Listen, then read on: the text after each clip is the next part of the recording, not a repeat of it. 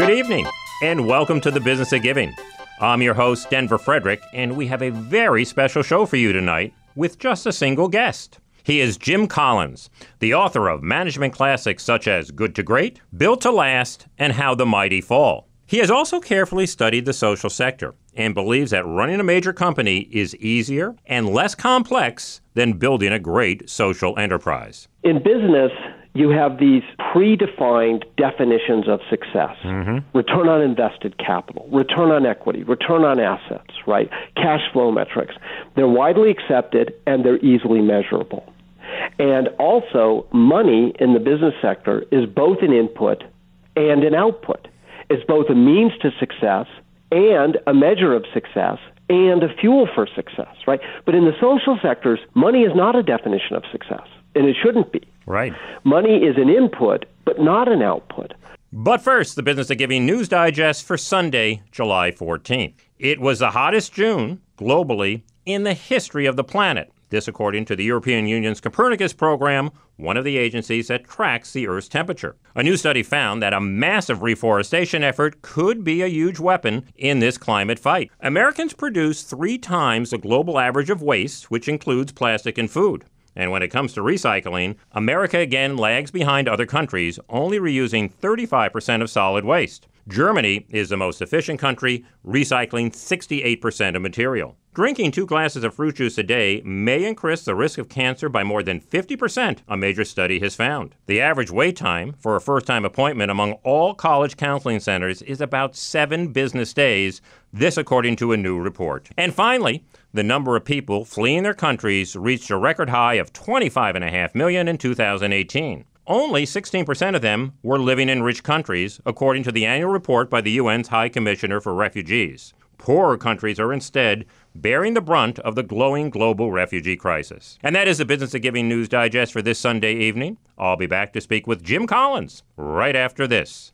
Well, my husband is a retired sergeant from the Air Force. Well, he was in the Army for 14 years and an MP. 23 million veterans. They're heroes who need our help. Well, I'm here because my daughter has had her third surgery for cancer. We've had some difficulties, so we're here quite some time. We're going on to three weeks. When our heroes' families need help, they turn to Fisher House. We learned about the Fisher House through the doctor, and we were so grateful because who has three weeks to be able to come and stay at a hotel? Fisher House is a safe, free place to stay for families of wounded warriors and veterans receiving treatment at VA and military medical centers. Fisher House is not only a home away from home, it was like family away from family. Thank you, Fisher House. Thank you, Fisher House. Helping military and veterans families. Fisher House at fisherhouse.org. Sometimes having family close by is a hero's best medicine. Technology can change lives, but underserved communities around the world have yet to experience all the benefits technology offers. Benetech is a nonprofit whose mission is to empower communities in need by creating scalable technology solutions. Their work has transformed how half a million people with disabilities access information, made it easier and safer for human rights defenders to document violations, and equipped environmental conservationists to protect ecosystems. Learn more by visiting benetech.org. Before you give to charity, go to charitynavigator.org. Charity Navigator provides free ratings of thousands of America's largest charities, helping you get the most out of your charitable dollar. charitynavigator.org, your guide to intelligent giving. Most teachers spend more than $500 of their own money on school supplies each year. That's because too many classrooms lack books, microscopes, art supplies, and even pencils. At donorschoose.org, you can help students and teachers get the resources they need for a successful education. Whether you support a field trip to a local museum, yoga mats for a health class, or technology to teach kids to code, you can join the 2 million individuals who've already made a difference in the classroom. Visit donorschoose.org to bring a classroom dream to life.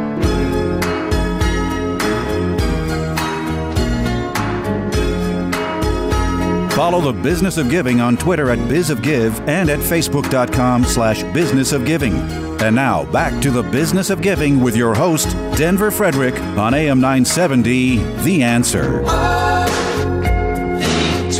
My next guest is the author, or the co author, of six best selling books that have sold in total more than 10 million copies. Forbes magazine selected him as one of the 100 greatest living business minds. And much to the good fortune of the social sector, he has spent considerable time researching and studying it. He is Jim Collins, an entrepreneurial professor, if you will, and the author of Good to Great, Good to Great in the Social Sectors, and his latest monograph, which is called Turning the Flywheel. Good evening, Jim, and welcome to the Business of Giving. Oh, it's really a, a pleasure to be here with you, Denver, on the show. Thank you. Um, you operate a management lab in Boulder, Colorado, and have carved out a really unique role in the world of business and social enterprise. Jim, how did you go from being a Stanford professor to this very distinctive calling? Uh, it's a, it's a uh, kind of a circuitous journey, but uh, I was teaching entrepreneurship and small business uh, at the Stanford Graduate School of Business, and I had had the great good fortune of mentors who had uh, given me the opportunity to to do that at a relatively young age. I was uh, 30 when I began teaching there, and I had marvelous students. And I just always really been driven by curiosity and wanting to pursue really big questions, such as you know what makes a great company or a great organization tick, uh, what makes them built to last, and those kinds of questions uh, would would need to best be answered in really big multi-year research projects. And so while I was getting started at Stanford, and Jerry Porras, who was a great mentor, mm-hmm. gave me this marvelous research method that we developed together where we look at kind of match pairs of organizations, same situations, but different results, and asking what was different. Eventually, I came to the conclusion that I wanted to pursue a path that was not unlike a lot of the entrepreneurs that I'd studied. I'd always used to say to my students, hey, you don't necessarily need to be at IBM to be in business. You could do your own. Mm-hmm. And one day my students were sort of saying, well, why do you need to be at a university to do really interesting research projects and to uh, to teach? And I thought about that, and I thought, you know, that's a really interesting question. That's a really good question. Touche so, to them. uh, eventually, I decided to bet on my own research projects and step out and uh, go from being a, a, a professor of entrepreneurship, if you will, to being an entrepreneurial professor on my own. Mm-hmm. Let me pick up what you just said about Jerry Porras and the method, because yeah. unlike many other business thinkers, Jim, your work has really endured. And I talk to people, and they'll speak about Good to Great as if it was published yesterday and not nearly 20 years ago. And that's probably because the principles therein are timeless. So I'd be interested in learning a little bit more about that methodology and how you go about doing this work that leads to such enduring concepts. Well, fabulous. I, I actually uh, uh, let me just take a quick moment on this because there is a method, and uh, Jerry Porras, who uh, was one of my great strokes of who luck. Mm-hmm. Uh, I think luck comes in many forms, but who luck is one of the best. Uh, was a senior uh, professor when I was 30 years old, starting to teach at Stanford, and we teamed up together to ask the question: What really separates those that go from startups to become enduring, great visionary companies? And the question was, how would you study that? Mm-hmm. And w- there were two elements of it. The first was to realize that you can learn a lot from history, that you can find companies that became enduring great companies. You can take, say, Walt Disney and his garage, and then go from his startup all the way up to becoming the Disney that we have today. Uh, or you could do that with a 3M, or you could do that with any number of you know kinds of companies, and they were all once startups. So you study them over the course of history, just like you'd study the history of the United States. Mm-hmm. And but then there was, and, and history is a great teacher because organizations evolve, right? There's no single slice of time. You have to look at it step by step. But then Jerry introduced this really important idea. He said, What we need to have is a control set. Now, in science, you would do double blind, randomized, placebo controlled trials. Right. But you can't do that in management. But Jerry had the brilliant insight to say, we could use the method where you go back and say at the birth of an industry, you essentially kind of have a randomized trial. Mm-hmm. You have pairs of companies that were in the same spot, same time, same opportunity, same resources, same moment in history. And then one became great and the other did not, coming off of the same kind of circumstances, almost like twin studies. Yeah. And Jerry said if we then not just look at what the successful ones share in common, But what they share in common that is different from the comparison set that didn't become great coming off the same circumstances, and you really focus on what was different, not just what did the successful share in common, you will then see what the differentiating principles are that separate the enduring great from the others. And the key was what Jerry really pushed us to do early on was to say we're not going to look for best practices of the moment. Mm-hmm. We are going to look for enduring principles that will always be true. And it turns out they're not even business principles. Because if you're studying great companies to not great companies, companies drops out. And what you're really looking at is great versus not great. So when we talk about level five leadership or we talk about preserve the core, stimulate progress, we talk about the flywheel, those are not business ideas. Those are greatness ideas, which is why they migrated to the social sectors. Fascinating. And I guess the reason you did study companies is not because they were companies, is because there was data there that you were able to compare. right. So my own self perception is that while many in the world would see me as a business thinker or a business writer, I never saw myself that way. I saw myself as somebody who wanted to understand what would separate a truly great and then potentially enduring enterprise of any type, mm-hmm. business or non business. And I needed a way to study it. And the beauty of business is by using that kind of match pair method is amazing amounts of data. Yeah. You can get balance sheets, income statements, proxy reports going for 10, 20, 30, 40, 50 years, and it's all normalized to certain types of reporting standards. So you have marvelous amounts of very good data from which to draw your conclusions. Transcripts of conference calls uh, with investors, everything in the world. Exactly, exactly. And that's why the work takes so long. People often ask, why does it take six years to do a research project? And the reason is because you have to study everything from inception over the course of decades, and you read everything that's ever been published by or about the company, and uh, and that just gives you it's it's it's massive. I mean, it can take three or four months just to process one case study of Yeah. working virtually full time. Yeah, but that, of course, is one of the reasons your work is so enduring and so relevant, even as the world around us has uh, apparently changed and evolved. Well, after you wrote Good to Great, you subsequently came out with a monograph titled Good to Great and the Social Sectors. Now, why did you believe that a separate monograph was needed for the social sector? So Denver, this this was a kind of a surprise uh, how it came about. It was a surprise to me. So after Good to Great, which came after Built to Last, so there was Built to Last, and then there was Good to Great, and we had these two pieces of work out there, and they had powerful principles within them. Uh, we noticed something fascinating at our research lab in Boulder. Our incoming correspondence increasingly was coming from non-business we were getting uh, emails and questions coming from symphony orchestras and K 12 schools and museums and healthcare systems and uh, people in philanthropy. And uh, they, they came first by saying that they'd read the material and found it powerful. And I concluded that somewhere between 30 and 50 percent of the readership of Good to Great came from non business. So that was point one. But then mm-hmm. the second was they kept asking questions. They believed in the principles, level five, first two, some of the things we'll talk about.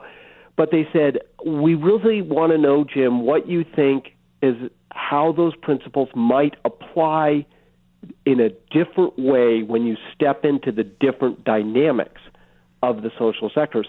So I thought I'm going to ta- take that on. And I'll just share with you something interesting. When I first went in to do it, I wrote an entire monograph on good, to great, in the social sectors, spent an entire year on it, sent it out to critical readers, many of whom were in the social sectors, and the feedback that came back, because I listened very closely to people, was I needed to throw it out and start over. Wow. And I literally threw out the entire thing and started over Why did they say that? because I made a mistake in the first version, and later, of course, in the the later version, really, really uh, uh, came from a different view. I came at it with uh, thinking too much that like a business person. Mm. I and and one of the things I learned early on was you have to come if you come if your primary grounding originally was in the world of of like teaching at a business school, uh, working with companies and so forth. You need to come to the social sectors not with a sense of that you know. You need to come with a tremendous sense of humility that you don't know. And then there was another thing that I learned from them, which is business is the easy case. Business is the easy case. Running a major company is an order of magnitude easier and less complex than building a great social sector enterprise. Why is that? And I didn't understand that. And then once they taught me, I was like, I need to go back and really think how is it different? How is it harder? How is it harder? Well, there's multiple ways uh, that it's harder. So let's let's hit a couple of them. One is think about this. In business, you have these predefined definitions of success mm-hmm. return on invested capital, return on equity, return on assets, right? Cash flow metrics. They're widely accepted and they're easily measurable. And also, money in the business sector is both an input and an output. It's both a means to success and a measure of success and a fuel for success, right? But in the social sectors, money is not a definition of success, and it shouldn't be. Right. Money is an input, but not an output. So then, if you're running a symphony orchestra, as as as my friend Tom Morris was teaching me about the Cleveland Symphony Orchestra when he was there, you have to be very rigorous in thinking what does it mean for us to know that we are doing better. Mm-hmm. And if we just measure that in ticket sales, we're missing the point. Are we playing a more beautiful Mahler symphony? How would we know? Are we are able to take on a wider range of the repertoire? Are we able to bring people in to not just hear a great Beethoven Symphony 3, which of course still will give you goosebumps, but can, will people also take on difficult, dissonant 20th century music? Will they sit for a 12 tone? And will they do it in a way where they walk away saying, Thank you so much for exposing me to a musical experience that's challenging? Yeah. Is that you have to think those are definitions of progress and success and results. And you have to think very hard about what that is that's a different level of thinking than do we simply have a higher return on invested capital. Yeah, and your subhead to that monograph was Why Business Thinking is Not the Answer, which has to make it my favorite subtitle of any book that I've ever encountered. Because, you know, I hear that all the time. Uh, you need to run these organizations more like a business. And I think we found out a little bit that it's just not that easy. And perhaps, you know, we have some evidence of that from some of the Silicon Valley guys who were going to fix education and try to intervene in a way which was much more like a business and really hit some walls and recognize it's just not that simple. It's a little bit more complex. Well, one, one thing that, that the reason I put that subtitle on there about why business thinking is not the answer is that first of all, that was a lesson I had to really learn, mm-hmm. uh, and why it took me a whole second year to rewrite the monograph through the lens of why business thinking is not the answer and and and what I what I really uh, and I want to thank my critical readers for really basically making me really embrace that and see it. But but what I also came to see is this. Think about it this way: most businesses are average mm-hmm. by definition, right? Most businesses are average businesses. They're not great. Yeah.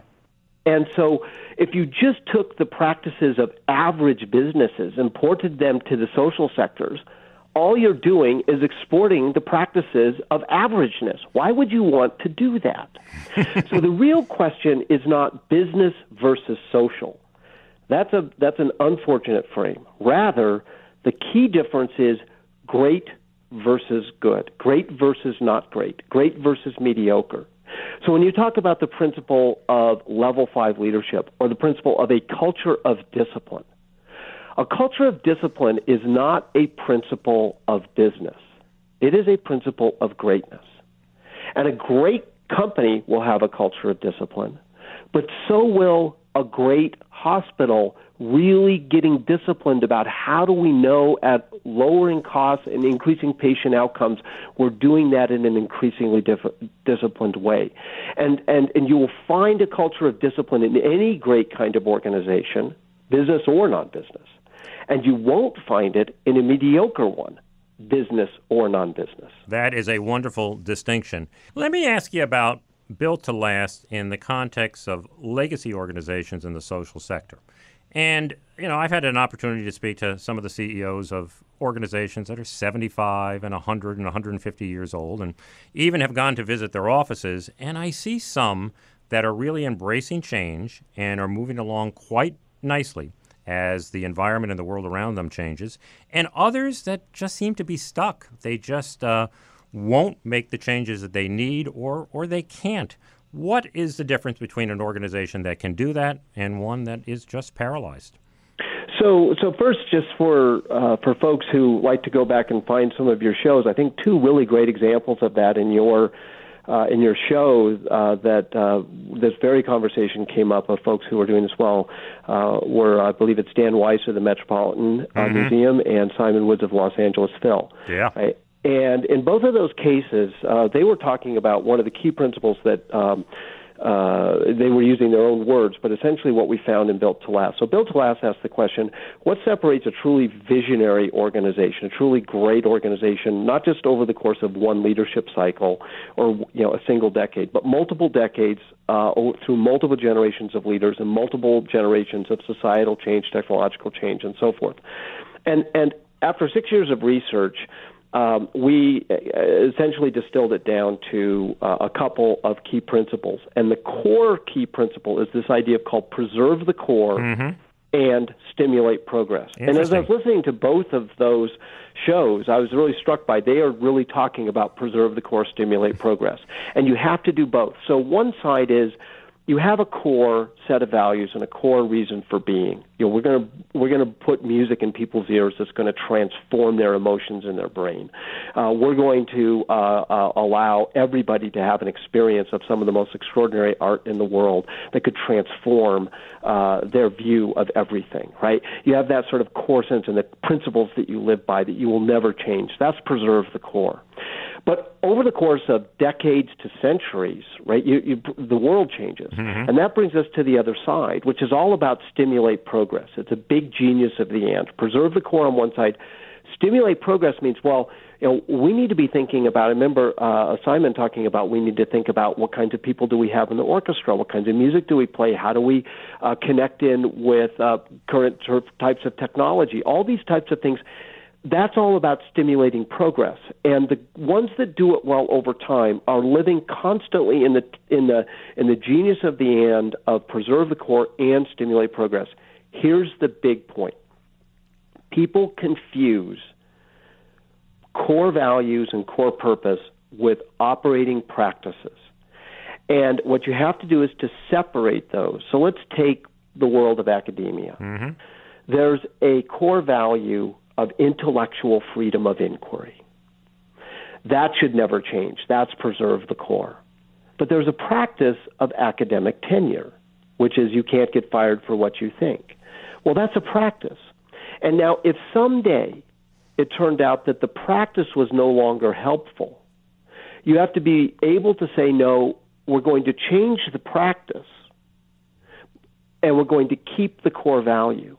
So, as these storied organizations, great museums, great orchestras, uh, great universities, uh, great foundations evolve, they need to always be able to say we need to be very clear what are the values and what are merely the practices. And they may look like sacred practices, but they are still practices, and therefore they can change. And that is the genius of the and because I think so many folks live with preserve the core or stimulate process. Exactly and, right. And, and the whole key to the concept is preserve the core ferociously, fanatically, yeah. intensely, right? Passionately, and at the same time, all the time, relentlessly, passionately, energetically stimulate progress. Wow. Both, every day, all the time. So well said. You know, another recent focus in the sector has been making big bets for social change. And I think folks don't want to mitigate a problem anymore, but they want to really solve it. And this has been promoted by the likes of Bridgespan and the MacArthur Foundation. How should a social sector organization, and so importantly, a donor, go about making an intelligent big bet? So, uh, you know, one of the things that, that we've learned in our research, and this is something that my colleague Morten Hansen and I uh, found in in uh, what became the book uh, Great by Choice, where we were looking at who does well in really turbulent and disruptive environments. Uh, and, and one of the things that uh, that we found is this thing we call bullets and cannonballs, and the mm-hmm. idea that you you fire bullets, which are small calibrated shots. Like if you had a ship bearing down on you, uh, you you then uh, you, you know you take a shot at the ship with a bullet and it misses, but you reset again and you fire another bullet and it misses, and then you recalibrate and then ping, you hear the side of the ship. And then you take your gunpowder and you put it in a big cannonball mm-hmm. and you fire the cannonball on the on the tr- calibrated line of sight. And what we found with a, a, a lot of uh, companies that struggled and failed is they fired uncalibrated cannonballs, right? And they just splashed in the water and then they were out of gunpowder and they were in trouble. Or they didn't fire enough bullets to find new things that would work that would allow them to fire the cannonball. And what we found, a real punchline in our work, and this is going to sound like heresy, I don't mean it to, but we did not find that just being innovative, more innovative, innovative separated the great companies from the others. That, that we did not find. Everybody innovated.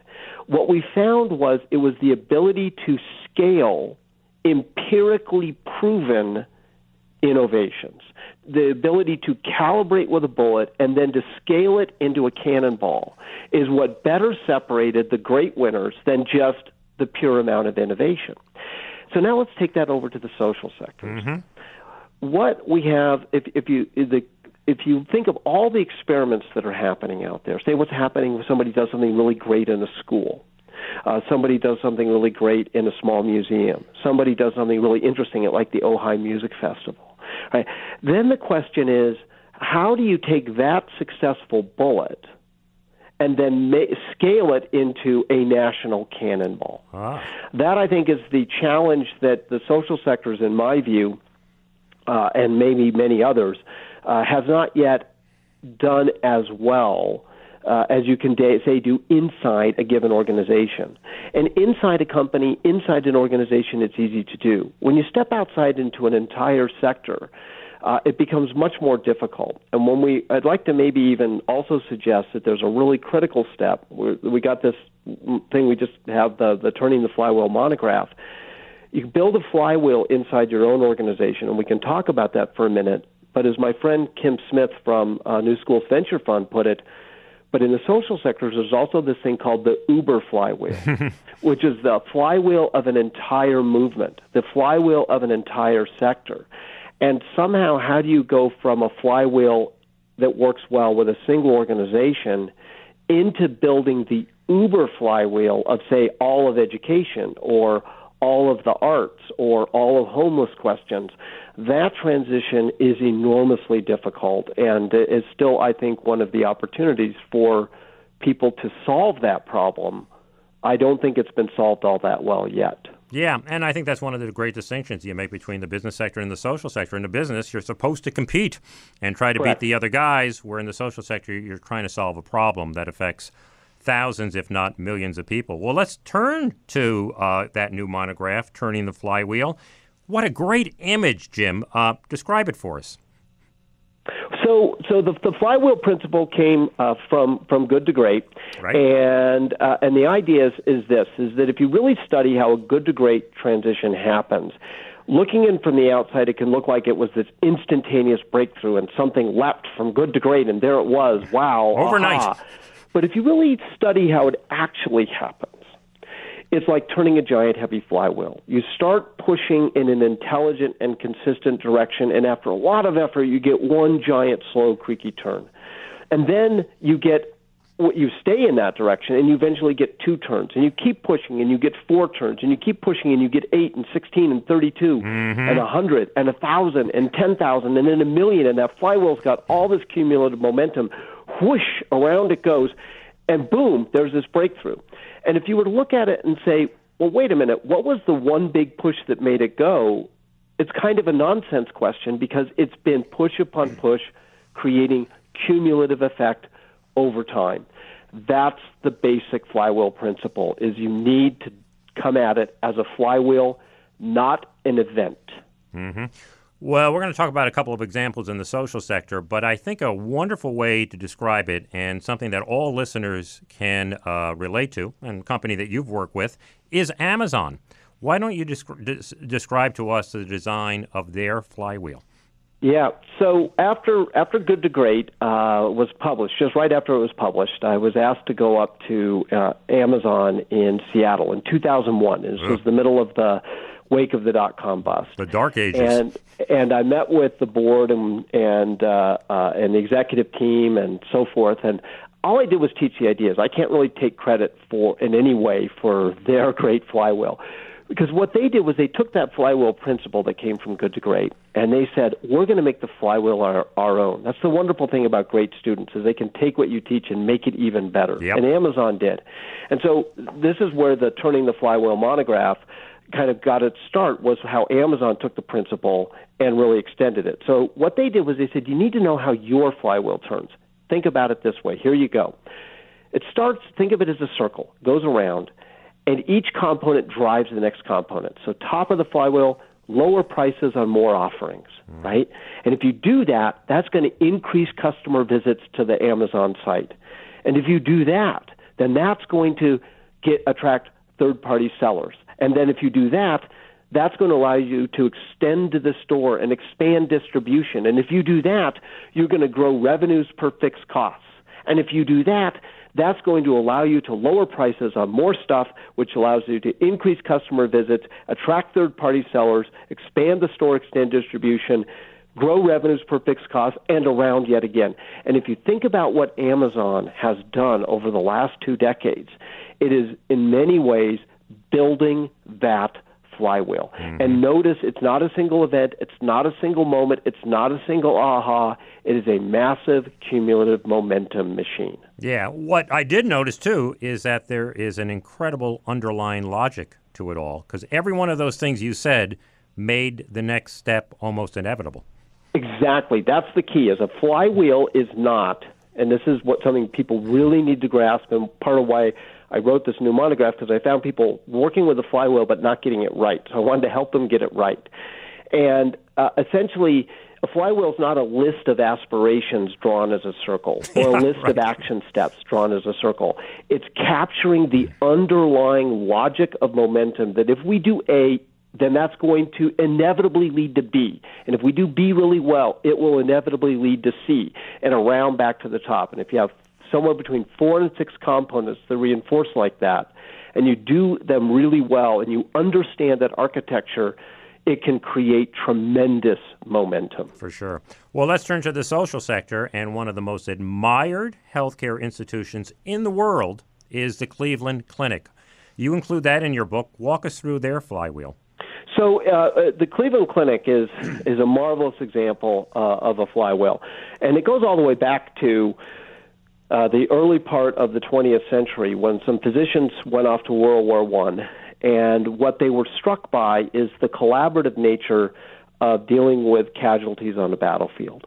Right? You, when people come in off the battlefield, you don't say, "Oh, that's not my specialty," or "What's my bonus going to be on this?" or "What's my reimbursement rate?" Like you want to save lives, and you want to get people back to the people that they love right? And everybody would unify together to to to do as to get the to get the job done. And they came back and they said, we want to create a healthcare organization, uh, and they were from Cleveland mm-hmm. that captures that same spirit.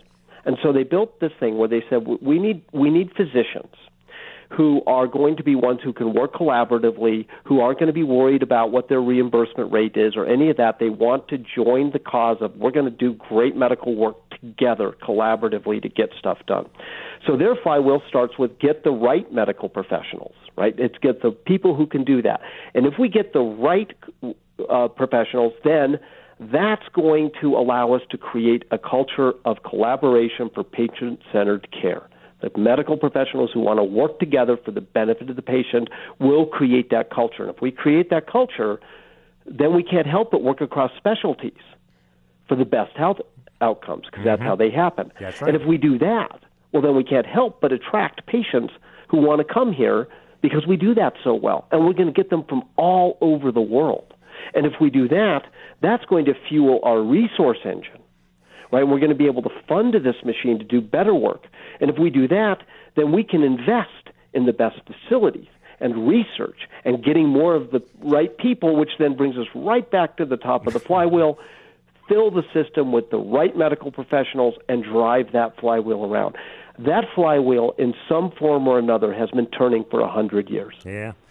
So when I first heard about the flywheel, I initially thought this is for CEOs and those at the top of the organization, but that actually is not the case. And you give a wonderful example from a public school principal in Kansas. Now, share that with us. Oh, so so Denver, this is one of the most exciting things for me. So I've been doing this research on K-12 education uh, because I I share with Wendy Kopp this in just deep belief that as, as a kid in this country, the quality of your education by the time you're age 18 should have nothing to do with where you were born. And so mm-hmm. I really wanted to study how leaders created great schools in difficult settings. And so I was I was doing this research, and I came across uh, that a lot of them built flywheels inside their schools. And one of them that I put in in the monograph is Ware Elementary School, a public uh, elementary school in rural Kansas on a military base.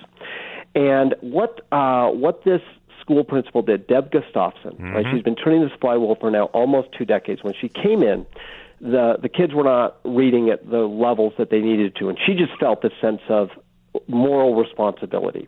You know, you and I uh, both admire uh, Michael J. Fox yeah. and how he took on the Parkinson's uh, challenge of like I have a moral responsibility to do something, not just to deal with it myself, but to help others, right? Mm-hmm. And she felt this moral sense of responsibility that no, the kids have got to get their reading by grade three, otherwise we have failed them. The kids haven't failed, we will have failed.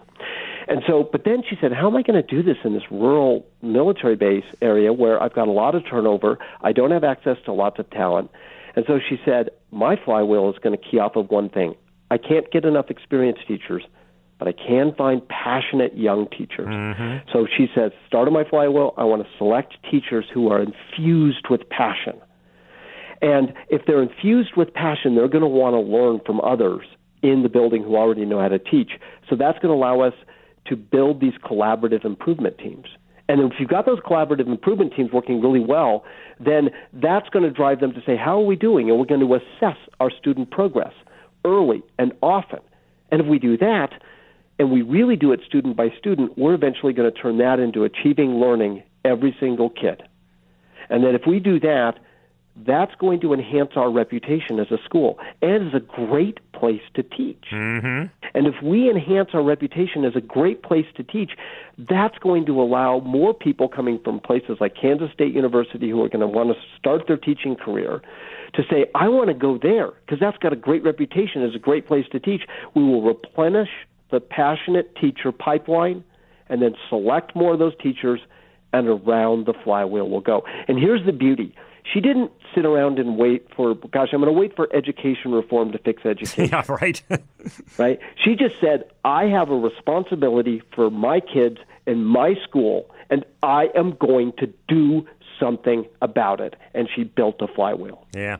And she's got incredible results uh, for those she kids. She absolutely did. She got those reading rates up from something in the 30s to pretty close to 100%. Yeah. And she stayed there. She's been on this flywheel now for coming up on two decades.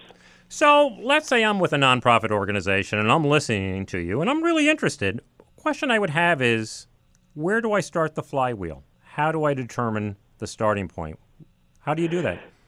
So, uh, so there's uh, it sort of depends on where you are in the journey. Yeah. Uh, but but basically, the flywheel is, is should be a an empirical exercise, not a theoretical exercise. Mm-hmm. And so, what I always like to suggest people do is uh, if they if they're not a startup, right? Startup, then you basically maybe want to learn just almost copy the best of a flywheel from someone else. But if you've got some experience with your folks, with your people, make a list of your significant successes of things that have been working.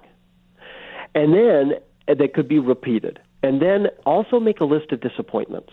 Like what has not worked? Yeah. So you have your own sort of set of empirical experiences.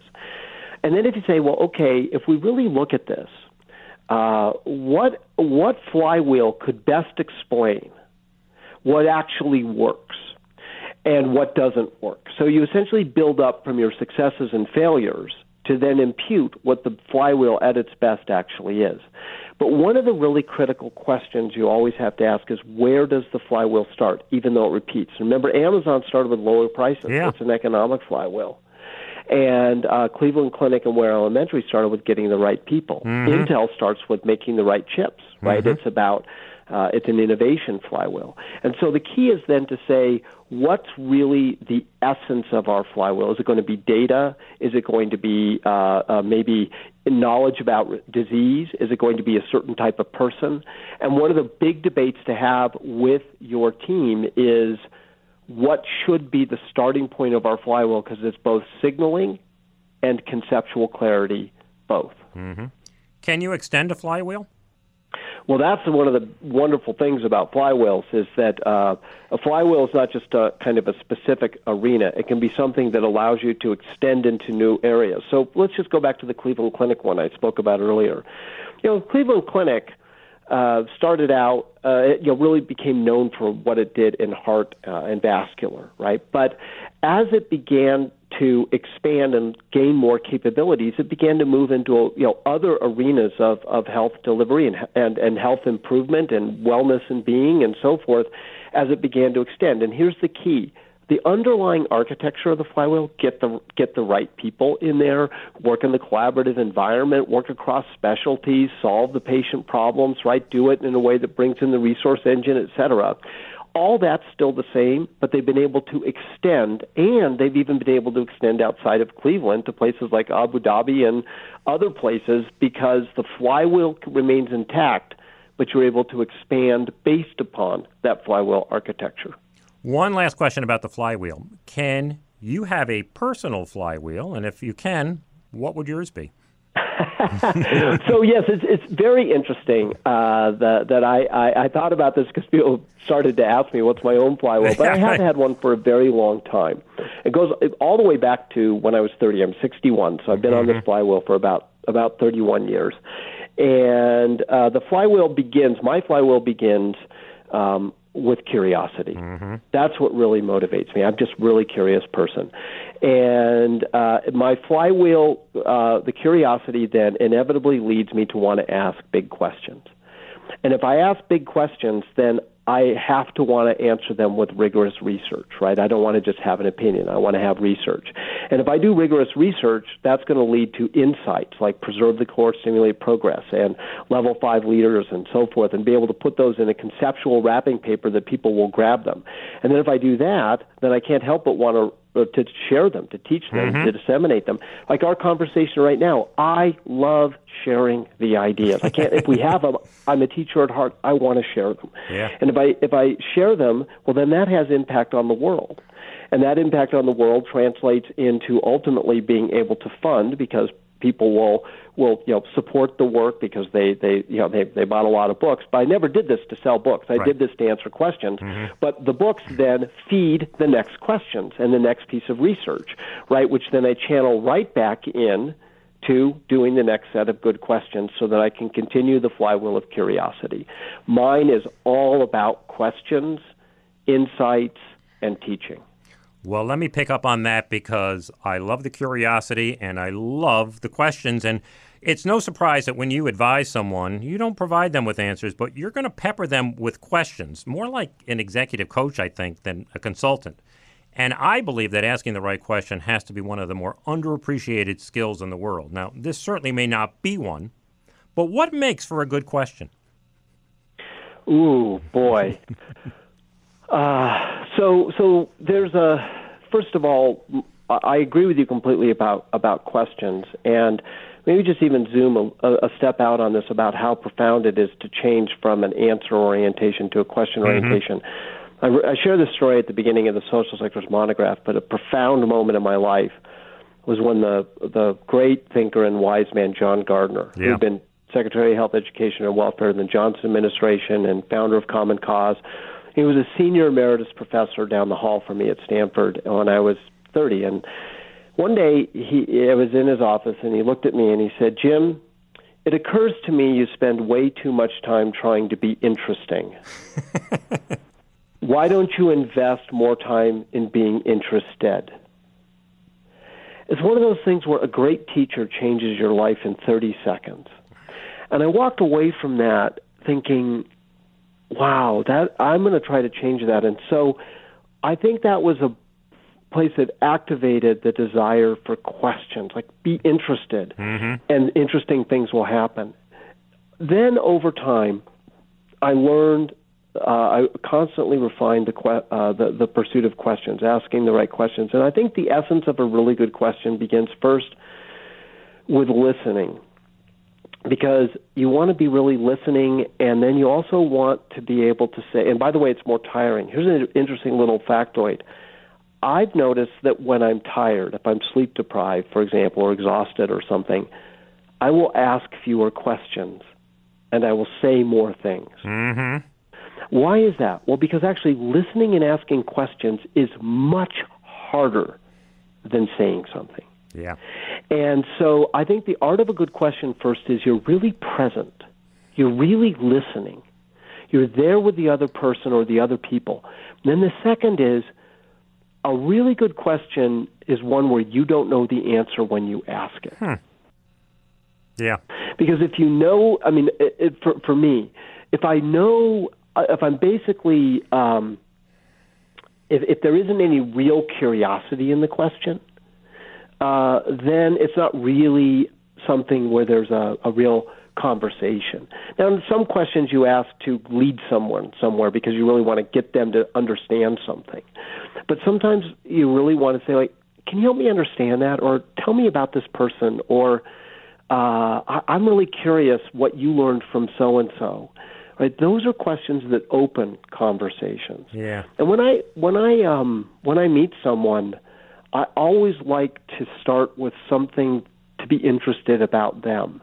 And what I found with that is conversation is always at its best if you're interested in them first, and then an interesting conversation will happen. I agree. And, you know, active listening really means you're not thinking about what you're going to say next. Exactly. And it's also trusting that whatever question may come next, it will take care of itself through the act Exactly, of listening instead of having to be prepared for after he says this, I'm going here.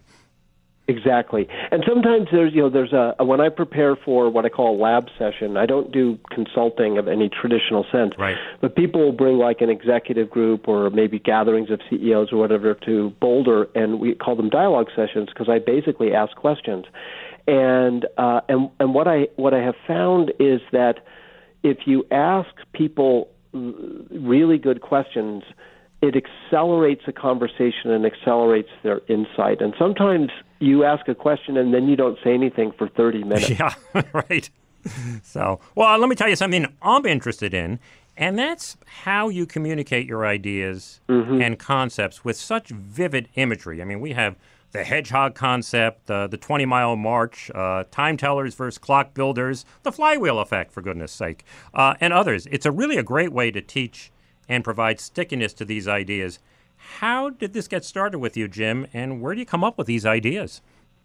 Well, so so the idea is first, just to be very clear, uh, I, I never confuse the communication of an idea with the discovery of an idea. Right. So the first thing is you, you've got to do your research or do your work so that the ideas that you're communicating are really grounded in something where you have confidence that what you're teaching, like preserve the core, stimulate progress, or the flywheel effect, or be a clock builder, do more clock building, less time telling, right? They, they have years of research mm-hmm. behind them. But then you have this interesting question, which is how do you get somebody to really engage with an idea?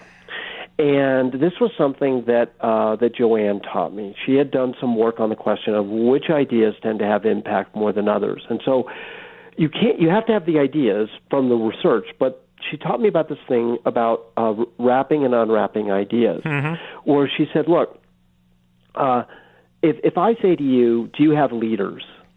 Well, you'll say, well, yeah, we have leaders, but we don't even know if we're talking about the same thing. Yeah, if I right. say to you, do you have level five leaders?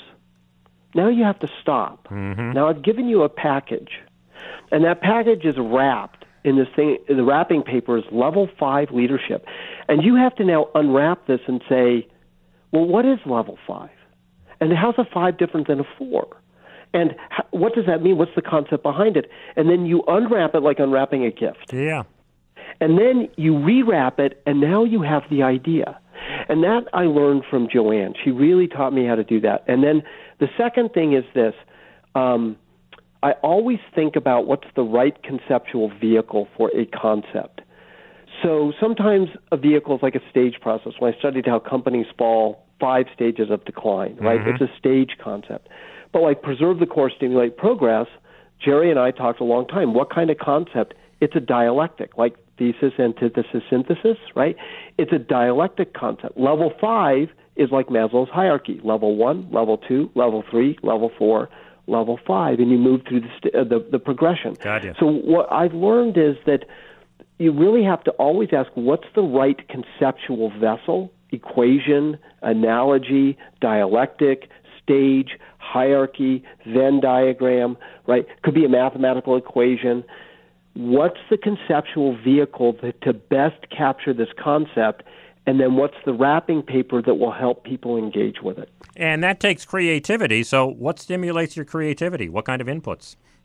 yeah, it's funny. Well, so part of it is I'm just kind of fanatic about uh, about creative hours, and uh, as people who know, we have this concept called the 20 mile march, which is you you set out like you're walking across the United States, and you you do you know you have to do at least 20 miles a day every day, right? And then Mhm. eventually get to the other side of the country. And it's a principle that came out of the Great by Choice research with Morten.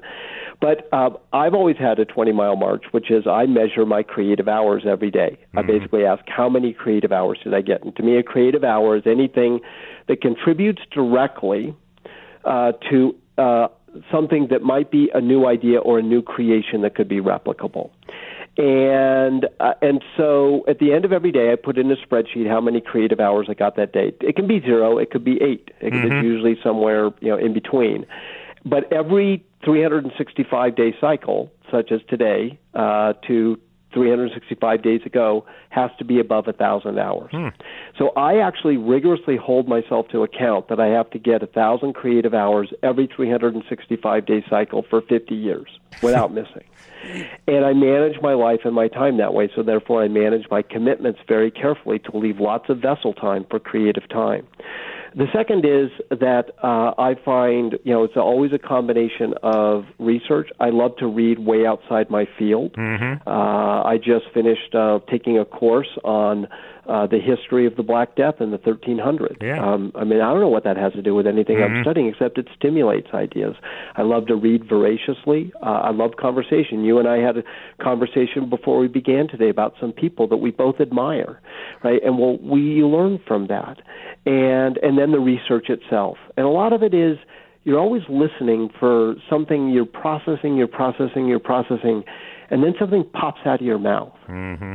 And and you go, wow, that's an interesting idea, and you it's like you grab it before it disappears and you write it down. And I keep on my on my iPad, I have a little thing called Creative Insights, and anytime something occurs to me, like I'll share with you one. I was doing a dialogue session with a group of folks from outside this country. I challenged them to work on their flywheel, and then we moved to challenging them to think about their own 20 mile march. And I had this insight that I hadn't had before the best 20 mile marches connect to the very top component of the flywheel. Huh. I didn't know that, and I, I mean, I, I, I, even though I developed the concepts, in that session there was this flash of aha, and now forever I have that understanding. Yeah. Well, I hope you don't mind me saying this, Jim, but you are a bit of a freak. You realize that? uh, I am actually, and, and I, I, uh, you know, it, it, but I'm, but I, I'm so curious that I kind of can't help but be, Yeah. and I so love sharing and teaching uh, the ideas that I can't help but be, and and I'm really, you know, I'm really a very fortunate person because I stumbled on these questions of what makes a great organization, a great company, a great enterprise tick, and they occupied me for 30 years. I'm moving on to new questions now, but but uh, for my next 30 years, if I'm lucky enough health-wise to be granted uh, another 30 years, my my role model in many ways was Peter Drucker and people like John Gardner, and they had a really long run. Uh, and I hope to be just as freaky for the next 30, uh, with also integrating in some other, you know, interesting artistic adventures and so forth. But I just, I get up and I, I, I just love the journey. Yeah, yeah. And a great story you have about Peter Drucker is that, you know, at, in his mid 60s, he had written a bunch of books, and you would think that was about it, but he wasn't even close to being done, correct? oh, my. So, so this is uh, I was really lucky because I got I uh, Peter was almost exactly 50 years older than me. I was born in 1958. He was mm-hmm. born in 1909, and I went down and visited him when I was 36, just at the time I was leaving uh, to go, go off on my own to set up my own research path and to be an entrepreneurial professor. And um, and I I asked uh, Peter on that day. He was 86. Mm-hmm. Uh, I said, uh, "Which of your 26 books are you most proud of?" and he said, "The next one," and he wrote ten more. Yeah. And I have, I'm literally looking at it right now. Um, I have a picture of all of Peter's books based on the year that he uh, laid out sequentially uh, on the year that he wrote them. And it starts with the end of Economic Man and goes all the way to the end. Uh, and I when I was asked to give the keynote for Drucker's uh, 100th centennial, he had died a few years earlier, but at the at, at Claremont at the Drucker Foundation, I went and I, I looked at the bookshelf and I asked, where was he age 65 on this shelf? And the answer was he was one third of the way across the shelf at oh age my. 65. Mm-hmm. He had two thirds of his life's writings left to go when he was 65 years old. And I have that picture, and I'm 61. And so I keep a little note to myself that's kind of around 25% that is, you are here. Yeah, yeah.